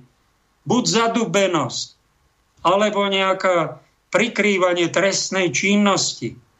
Ten následok nervov, nepokoja, neúcta, snorenie jeden druhému do taniera. Prečo to niekto robí? Prečo snorí iným? No lebo si nesnorí sám do svojho svedomia, nespýtuje, nepočúva ho, nerobí pokánie, má strašnú nevrozu, nepokoj a potom začína ubližovať druhým. To je tá hlbšia súvislosť toho neurotického kresťanstva, pobehovania hore, dole, nanúcovania. A ideš sa, modlíš sa to, čo, čo, a modlíš sa to, čo ja sa modlím. A to prečo nanúcuješ druhému to, čo ty sa modlíš? Neviem, neviem. No tak lebo máš neurózu, vieš o tom? Nie, neviem. No tak to už máš aj psychózu. Tak choď k psychiatrovi, nech ti dá nejaké tabletky na ukľudnenie a troška chod do prírody a si to zvlášť, čo ti tu hovorím. Pretože toto není katolická viera, čo ty žiješ. To je nejaká neurotická, patologická spiritualita hrajúca sa na kresťana. Šírenie nepokoja, šírenie strachu, zadubenosti, hyperkontroly toho druhého. Však tam sa nedá vydržať v tých vzťahoch. Tam začne predtým človek utekať. To dlho nevydrží. Tak a keď má niekto žiarlivú partnerku či partnera, tam dlho nevydrží. Však to je peklo. Čím viacej takéto tlaky niekto zažíva. Ja sme v druhej hodinke, tak som vás mal vyzvať, máte príležitosť, aby ste nepovedali, ja to zvládnem aj sám odvysielať, ale aby ste nepovedali, že nemám, nemáte žiadnu príležitosť, ak chcete, zavolajte. Máme tu nejakú poštu. Zdravím, Páter Pavel. Problém nás, katolíkov, je v tomto etatizmus versu list Rimanom 13. kapitola, citujem. Každý nech sa poddá vyššej moci, lebo nie moci, ktorá by nebola od Boha a tie, čo sú, ustanovil Boh. Kto sa teda protiví vrchnosti, protiví sa Božiemu poriadku. A tí, čo sa protivia, sami si privolávajú odsúdenie. A tento list pokračuje ďalej. Nepíšem o sebe, som síce katolík, ale nie a nie sa podať týmto divným nariadeniam, a to nie je pre moju píchu aj tak mám pocit, že v konečnom dôsledku budem viacej trpieť ako tí, čo poslúchajú. Ale mám to utrpenie komu obetovať. Ďakujem za reláciu, prajem požehnaný deň, s pozdravom Richard. Apoštol Pavol v tomto liste odporúča počúvať vrchnosti. My máme aj povinnosť ako občania, svoje občianské povinnosti, aj ako veriaci počúvať aj svetskú moc, rešpektovať ho, niečo ako k rodičom. Máme povinný mať úctu k otcovi aj k matke, cti otca svojho, matku svoju, ale v Božom prikázaní není, e, že slepo poslúchaj otca a matku. Čiže nerob si ani z rodičov Boha. Nerob si z nich modlu, pretože aj tí rodičia dali ti život, dali ti veľmi veľa toho dobrého, ale počase, keď vyrastie, zistí, že sú to ľudia, ktorí majú svoje chyby, ktorí potrebujú aj napomenutie a niekedy človek musí aj vlastného otca či matku neposlúchnuť, keď mu hovoria niečo proti Božím prikázaniam. To je povinnosť. To je dôstojný život. Ak by niekto, aby bol doma pokoj, poslúchal na slovo a vlastne si urobil z, ma- z rodičov, tak to je etatizmus, to, sú asi korene toho etatizmu, robenie modlárstva. Uh, ak to niekto robí, možno ten pokoj nejaký taký zvláštny v rodine bude, ale pokoj v duši mať nebude. Bude postupne z toho uh, blbnúť. Podobne aj štátna moc. Treba ho rešpektovať samozrejme, keď hovorí a dáva nám nejaké povinnosti, nastavuje pravidlá, mení zákony. Treba to rešpektovať. Ale stane sa, a to v každej generácii, každý rok sa stane, a zvláštne je, že církev nemá nejakého kňaza vyčleneného na to, aby sledoval zákony a pravidla spoločnosti špeciálneho. Mal by byť, tak ako má Vatikán pozorovateľa v OSN, tak by mal byť taký pozorovateľ v parlamente, ktorý by okamžite hlásil, e, že tu vláda príjma nejaké pravidlá, ktoré sú proti Bohu, proti občanom, proti ľuďom, nie sú rozumné a mal by byť nejaký zoznam týchto protibožích pravidiel a keby celá církev teda na úrovni spolupracov so štátov mocou, čo oni musia nejak do kontaktu prichádzať, tak by mali im ukázať tento zoznam. A ak ste kresťania, tak vás pekne prosíme z tohto zoznamu uh, urobte počas tejto svojej vlády niečo, aby sa tento zoznam týchto škandalozných protibožských zákonov zmenšoval. A keď preto niečo urobíte, tak vám všetci zatliskame v cirkvi. Ale toto to ich ani nenapadne. Tu sa niekde, viete, že sú tu potraty, že sú, je tu ožobračovanie chudobných, že je tu v ústave strašne veľa práv a není tam ani e, žiadna povinnosť dôstojne žiť. To je len v tej fašistickej ústave prvého slovenského štátu, že máme aké povinnosti. A to je normálne? Všetci viete, že to je nenormálne. A keď sa neozývame, keď to zdravo nekritizujeme, keď nebojujeme, no tak to je ďalšia E, ďalšia naša duchovná choroba, pacifizmus. Nie sme bojovníci za Božie veci, ale sme vlastne kariéristi. Robíme sebaoslavu, sme prišli do nejakej funkcii a to je vlastne cieľ nášho snaženia v tej funkcii čo najdlhšie vydržať, ale to, e, že máme robiť bohaoslavu a zabojovať za Božie zákony a trocha možno prísť aj s tou svetskou mocou do konfliktu a ukázať, teraz sme mali tak krásnu príležitosť, každý mesiac na to bola príležitosť, aby Svetá církev na tomto území v niečom štátnu moc a hlavného hygienika neposlúchla. A povedala to, toto je sveta neposlušnosť a toto my rešpektovať nebudeme, pretože toto porušuje dohody, my tu máme Vatikánsku zmluvu a my na bohoslužbu máme právo a my tu nechodíme po nejakú oblátku, pán, e, pán hygienik a pán premiér, my tu chodíme k Ježišovi Kristovi, kráľovi neba i zeme, ktorý je v Eucharistii, ktorý vylieči akúkoľvek pliagu a on si poradí aj s covidom a my nemáme strach keď sa my v kostole stretneme. A toto vy budete rešpektovať. Ak nie, tak budeme sveto neposlušní a vyzveme celý národ, aby vás nerešpektoval. Zavelil niekto, zavelil niekto z biskupov, začal sa takto správať, no tak to sme vlastne len ukázali, čo sme my zač. Biskupy vedia, že to bolo neznesiteľné, protiprávne, nehorázne, zbytočné. A prečo sme sa neozvali? Čo milujeme sami seba viac ako Boha? Na čo tam robím v tej funkcii?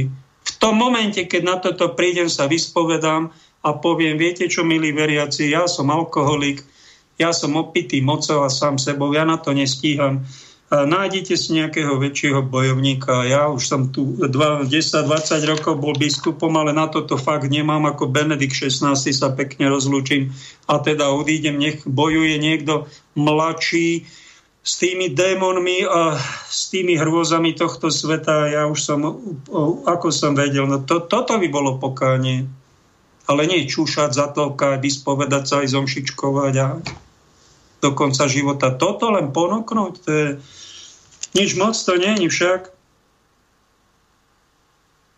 Alebo som sa dozvedel, že kňazi na jednom statuse na internete bolo, že kňazi sú v nejakej dds domov sociálnych služieb nútení sa dať očkovať, aby ich tam vôbec vpustili, aby mohli iných zaopatriť. A ten pán, ktorý to napísal, či toto není to moderné mučeníctvo. No aj takéto niečo prišlo. Kňaz, ktorý možno povie, ja sa očkovať nepotrebujem, ja, moja imunita to zvládne, no ale keď mu zavolajú, že treba zaopatrovať v jeho farnosti, má tu dds nejaký človek zomiera, keď ho tam nepustia, že není očkovaný a on zomrie bez sviatosti, no to je riadna nehoráznosť, čo? No ale za to, to sú tie vyhlášky pána hygienika aj pána premiéra za tým. Bez, bez výnimky toto bolo, však to je jasný dôkaz na to, aby tu bola svetá neposlušnosť. Keď budete mať nejakú schovozu po covidovú a budete toto riešiť, no tak sa pripravte, čo, ako riešiť takéto situácie. Možno sú kňazi, čo sa dajú zaočkovať, a sa obetujú a budú, tak nech sa páči, riešte si to tak, ale toto, aby sme, keď prídeme pred Boha, aby sme sa nehambili, že sme neurobili nič, alebo zaskočilo nás to, nevieme a, a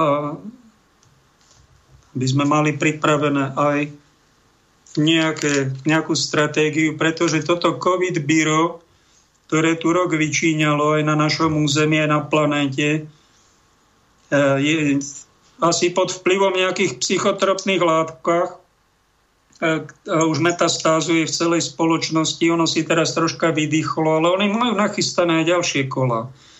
Ako nás prefackať, ponížiť, okradnúť, o naše ľudské práva. Už, už sa trasú, ako nám COVID pasiv narvú. A toto očkovanie je to, že biskupy vôbec, ako René Balak povedal, že ako keby úplne ignorovali, že to má aj vedľajšie účinky. A že to niektorým ľuďom bere život, niektorých to zinvalidizuje a niek- niektorý organizmus zareaguje tak, že má výrážky a niekto má zrazeniny krvné, niekto je v kóme, niekto aj zomrie. To je nič, páni biskupy. Zatiaľ je očkovanie slobodné.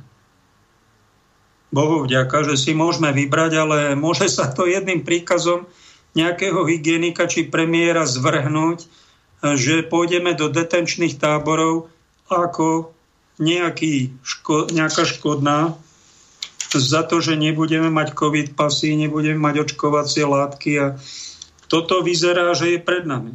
Ja to ľudstvu neprajem, ale vyzerá to, že smerujeme k tomu, dali nám troška vydýchnuť.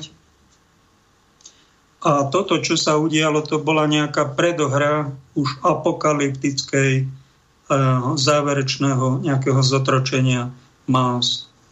Ezoterici vám hovoria o tom, E, že bude všetko dobré, bude pohoda, budeme, budeme sa len zabávať a znovu to roztočíme. Biblia hovorí niečo iné. Prídu biblické tresty. Však vidíte, ako prichádzajú v poslednom storočí. Aj toto, ja neviem, či to bol už prvý jazdec apokalyptický z apokalypsy, ale bolo to predohra niečoho, čo si ako ľudstvo zaslúžime, a to preto, alebo milujeme stvorenie a nemilujeme stvoriteľa.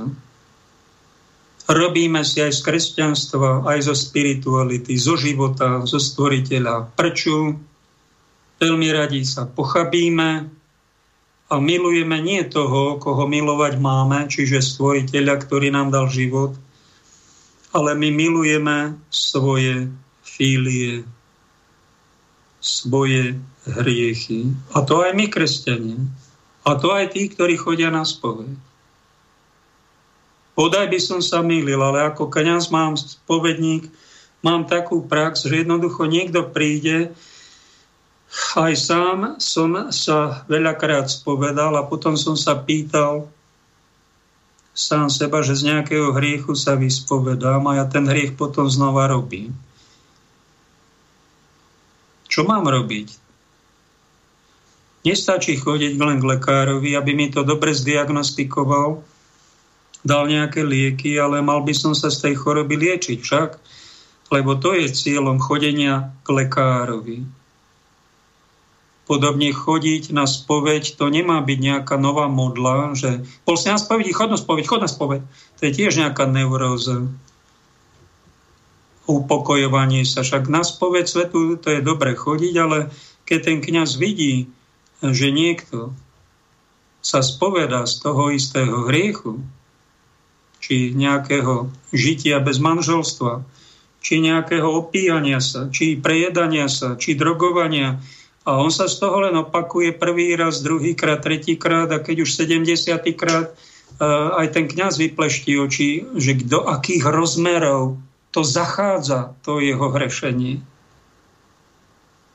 Pretože to je prirodzenosť hriechu stále sa nabalovať a mať potom príde lavína, zmietne a stane sa nejaké veľké zlo, ale tomu sa dá predísť tak, že keď e, máme nejaké tie zlé sklony, aj ten kňaz, keď to vidí ako duchovný otec, tak mu má povinnosť nebyť len počúvajúci a oči pleštiaci na to, čo kto vyviedol, ale má toho penitenta, e, čiže veriaceho napomenúť, čo ideme s tým robiť, bratu. Že pozeráte stále pornografiu a už sa z toho spovedáte desiatýkrát. To ste na to neprišiel, že taďal to cesta nevedie, alebo že ste bol manželke neverný tak to sa stane. No a mali ste z toho pokoj? Taký spovedník sa napríklad spýta, keď troška hlbšie asi není spokojný s manželkou, no tak to hľadá u susedy či kolegyne a poučili ste sa z toho. Lebo keď to niekto bude opakovať desiatky krát a nedostane žiadne napomenutie, taký kňaz má niekedy aj povinnosť zastaviť toho človeka, toho klienta, keď vidí, že je zlé a on si nevie sám rozkázať a prechádza to už do nejakých abnormálnych rozmerov, to jeho hrešenie, tak mu nedá rozhrešenie.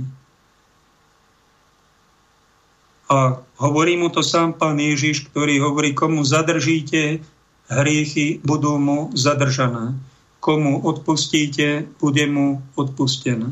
Čiže to zadržanie má nejaký terapeutický účinok na to, človeče, vy sa spamätajte. Nie, že vy sa tu budete z donekonečna spovedať z toho, že ste ukradli čerešne a potom marhule a tam kaleráp a hen tam jablka a, a vy sa už správajte tak, aby ste to nemusel kradnúť. Však choďte a vypýtajte si, dohodnite sa s tým e, človekom, čo tie jablka či hrušky má. Môžem si tie hrušky natrhať. Však takto to riešte. Alebo si choďte e, to ovocie kúpiť to hrozno. Nie, že to kradnete a chodíte sa spovedať. Pretože tá, tá spoveď, cieľom spovede není len vyznávať hriechy a dostať rozhrešenie. Cieľom spovede je mať charakter a kňaz to není nejaký tajtrlík. Kňaz je duchovný otec, ktorý má toho človeka rád. A je diskrétny, keď počuje aj hriech, jeho hriechy. Aj to rozhreší, aj to pochopí, aj povzbudí. Múdry kňaz spovednici nekričí na ľudí, ale láskavý otec. A keď vidí, že je to jednoducho už neznesiteľné, tak mu má povedať, e, odpustenie hriechov vám teraz nedám. Choďte sa liečiť na protialkoholické liečenie, začnite chudnúť, alebo nerobte tam toto, pretože to už je neznesiteľné. Ubližujete strašne manželke a deťom. To robí dobrý otec a prečo mu to zakáženo a nedostane sveté príjmanie, pretože ho má rád pretože buduje v ňom charakter. A keď si on nevie prísne rozkázať, tak dostane prísne napomenutie. Toto by mala robiť církev aj s vládou. Aj tými kresťanmi, čo sú vo vláde. Nie len čušať, čo oni vyvádzajú a poslúchať a povedať, že už je to neznesiteľné. Však ste nám mali ukázať, otcovia biskupy, čo to je tá svetá občianská neposlušnosť. Keď vám zakázali obrady Veľkej noci. Čo bolo, všetci to veľmi dobre viete. Ten zásah od pána hygienika premiéra bol neopodstatnený, nerozumný, nemravný. A bolo im treba povedať a načasovať to, toto poslúchať nebudeme. A pozývame vás na bohoslužby. Tam a tam, na Veľký piatok príďte. Ako pán Ježiš trpí, vypočujte si pašie. A všimnite si, či to budú ľudia nakazení a či budú odpadávať. Alebo ich Kristus bude liečiť svojim krížom. Toto by bol postoj chlapov, ale my sme, my sme ako chlapci, no a potom církev, tá církevná autorita, tá duchovná, stráca na kvalite, nemá taký rešpekt spoločenský, ako mať má, no a potom to ide dolu vodou s celým národom a to nie len, že sme zadlžení, ale dostrašení, naštvatí, ožobráčení, nahnevaní na všetko a demotivovaní. A to je ovocie toho, že nežijeme zdravú spiritualitu, ale nasťahovali sa do našich kostolov tento liberalistický dým so svojimi démonmi, ktorí nás takto devastuje. Dáme pán, redak- dáme pán eh, Peter v režii pieseň.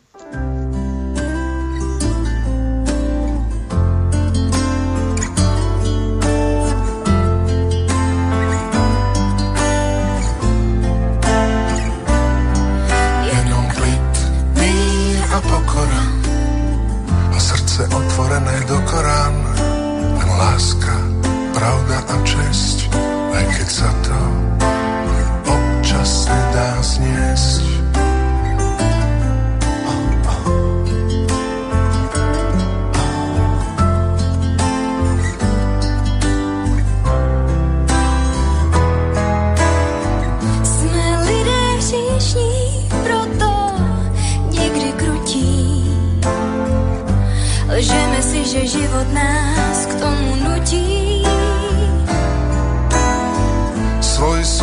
nosíme v sebe a za sebou. A každý máme svoje vlastné nepokoje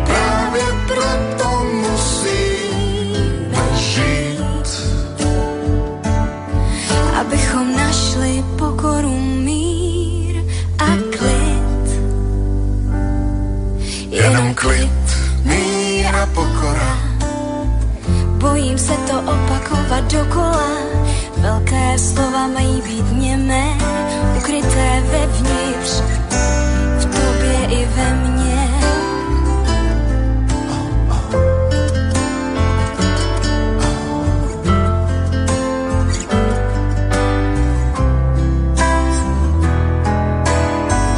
Pojď zkusme žít bez silných fráz Každé ráno znova, každý deň zás. Búrky patria k životu, patria k životu ako k slnku tma. Neopúšťaj mne, neopúšťaj ma. Práve preto musíme žiť, abychom našli pokoru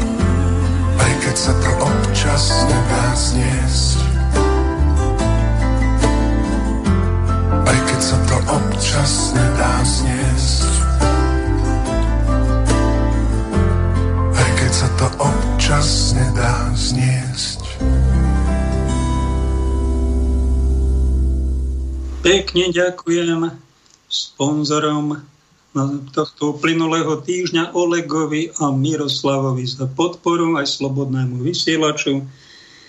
Peťkovi Kršiakovi za to, že mi chystá tieto ukážky, pesničky, e, fotky. Peťkovi za mixážnym pultom, ktorý teraz sedí.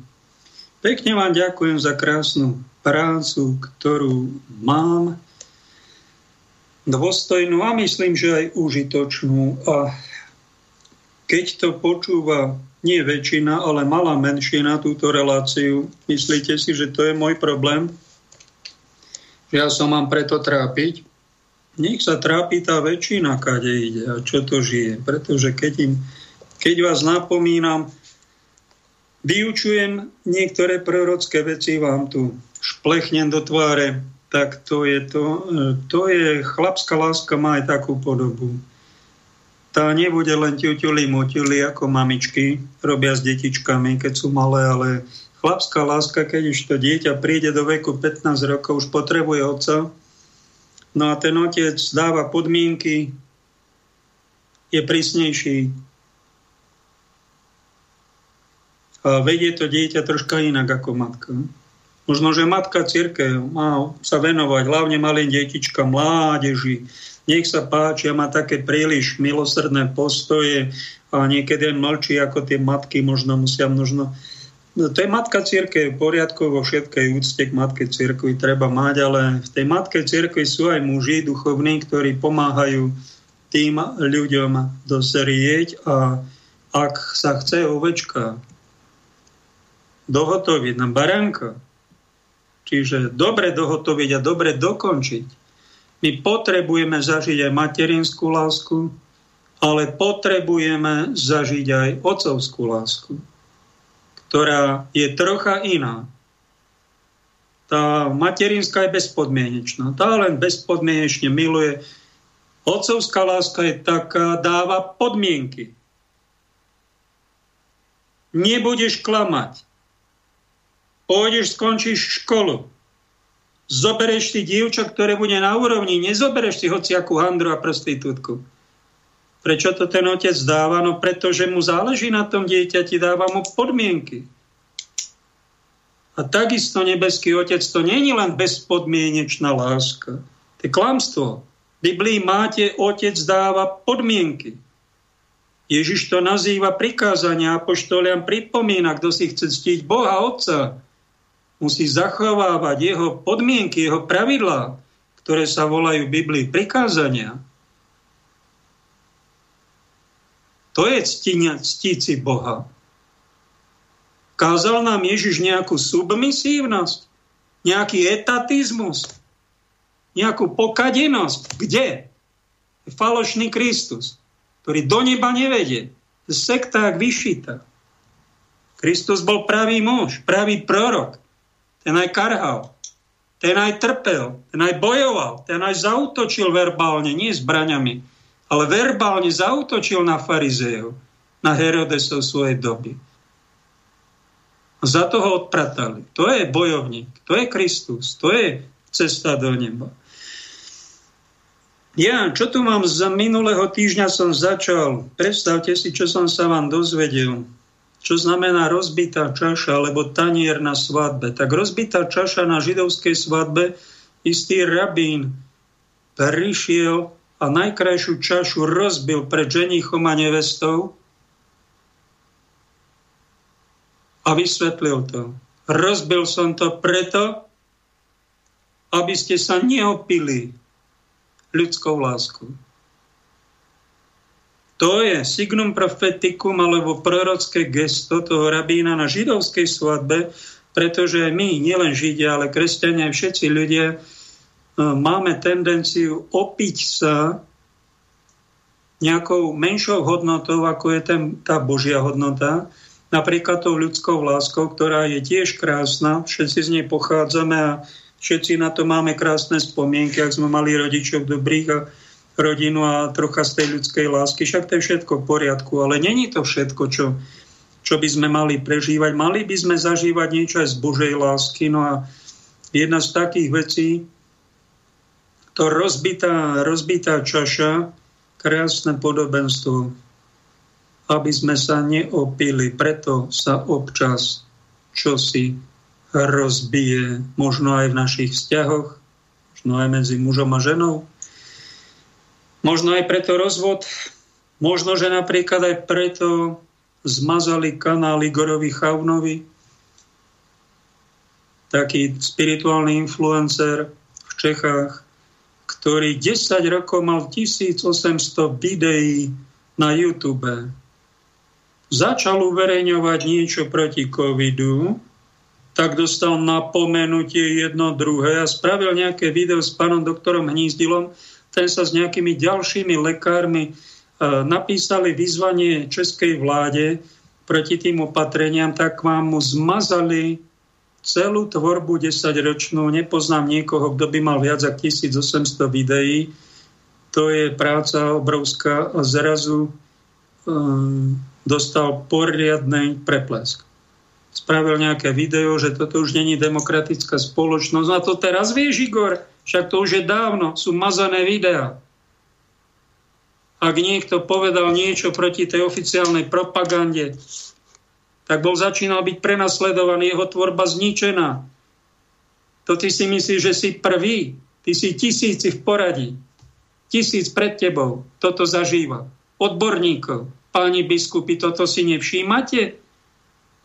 Keby sme my žili v demokratickej spoločnosti, no tak dobre, tak je nejaká oficiálna propaganda za vakcíny. No ale však sú to aj odborníci, ktorí v tom robia, lekári, ktorí majú aj nejaké výhrady a majú aj pravdu, že tam sú aj nejaké vedľajšie účinky, že sú tam aj nejaké nebezpečenstvo, že sú tam nejaké umrtia a tie opatrenia môžu byť aj neprimerané. A teda oni sa tiež vyjadria k veci a my si ich vypočujeme, keď to robia kultúrne, ale oni sú zničení, páni biskupy, zničení. Nezapínajú vám kontrolky, že toto je nová ideológia, ktorá tu je, že tu je likvidovaná opozícia novodobými neomarxistickými bolševikmi, ktorí tu majú nejakú propagandu, aby tu zbohatol nejaký pán Gaties. Toto, to, neregistrujeme to. Čo na to poviete, Bača Štiepka, Parenica? Ja by som vám povedal, milí občania, že toto, čo sa tu deje, toto, toto, toto je strašná hamba. Toto, toto, na toto sa už nedá ani, ani pozerať. Tak to je hroznovo. Všetky tieto naše ovečke sú doplašenie tohto, čo sa tu robí celý rok. Takieto stresy. Toto, toto, však všetko je tu zlikvidované na tomto Slovensku, že vraj na po celej planiete. No však to je strašné, ale to, to, keď, keď som na toto pozeral v tom televízore, no tak tu musíme, musíme dať hlavy dokopy, milí občania, niečo tu navrhnúť. Ja by som vám tak navrhol, že by sme tomuto Bilovi Gatiesovi zavolali ho na Slovensko, nie Bajdena, to je nič. Bilovi Gatiesovi, ten šéfuje VHO a ten má tie onie spolahlivie vakcíny, že by nám zabezpečil všetkým Slovákom, aby nám dal tie vakcíny spolahlivie a keby nám ich dal, tak my by sme to prežili.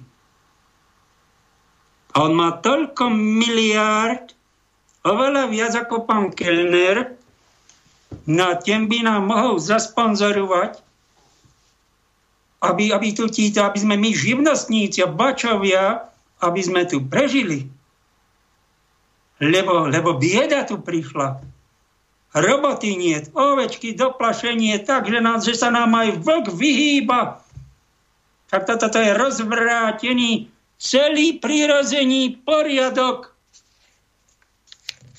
tak takto povedali Bača Štiepka z podkryváňa. Tak navrhol jedno z možností, pretože tu ľudia prišli už mnohí aj o gate a nie len to, ale o živnosti, aj o zdravý rozum, o zdravie a niektorí aj o zvyšky svojej víry a nádeje, ktoré mali voči vonkajším autoritám. Tak keď sa sklamete aj v ľudskej láske, aj po vzťahu k autoritám, tak možno je to taký symbol, že sa vám rozbije rozbije tá čaša vášho života, ktorá vám chutila, v ktorej bolo dobré víno, zrazu je rozbitá. A vy už zbierate len svoje mementá, možno je to aj preto, aby sme sa zamerali na tú Božiu autoritu. To všetko má nejaké hlbšie súvislosti. Aj Igorovi som zavolal do Prahy, číslo mi kamarát poslal a som mu povedal, pán Igor, keď sa vám 10-ročná tvorba tých videí skončila, možno sa vám skončila jedna etapa vášho života, tak hľadajte nejakú inú, lebo v tej prvej etape mal aj také ezoterické obdobie buddhistické a tam aj ayahuasku dával, zmiešal s kresťanstvom, tak možno to vám nejaká moc vyššia zastavila túto tvorbu. No a teraz ponúkajte to kvalitné víno, kvalitné duchovno a zamerajte sa už na tú Božiu autoritu, ktorá, ktorá je oveľa spolahlivejšia, trvalejšia, ako ktorej všetci smerujeme, lebo toto tu aj tie ľudské lásky a ľudské snaženia, ľudské autority je do času. Keď nám to pomáha nasmerovať sa k absolútnu, tak nič proti ním, všetko v poriadku. Ale ak nás to toho absolútna už si odkláňa a prináša nám to väčšie nevrózy a nepokoj a nelásku do duše, no tak treba sa zastaviť, zastaviť, ísť do ticha a hľadať niečo také spolahlivejšie. Ďakujem vám za pozornosť, milí poslucháči. Nech vás pán žehná. A ak chcete, napíšte mi na umeniežiť.eu. Tam mám jednu alebo na Facebook pod mojim menom každý deň mi príde nejaký podnet od vás, za to pekne ďakujem. Príjemný zvyšok dňa vám prajem.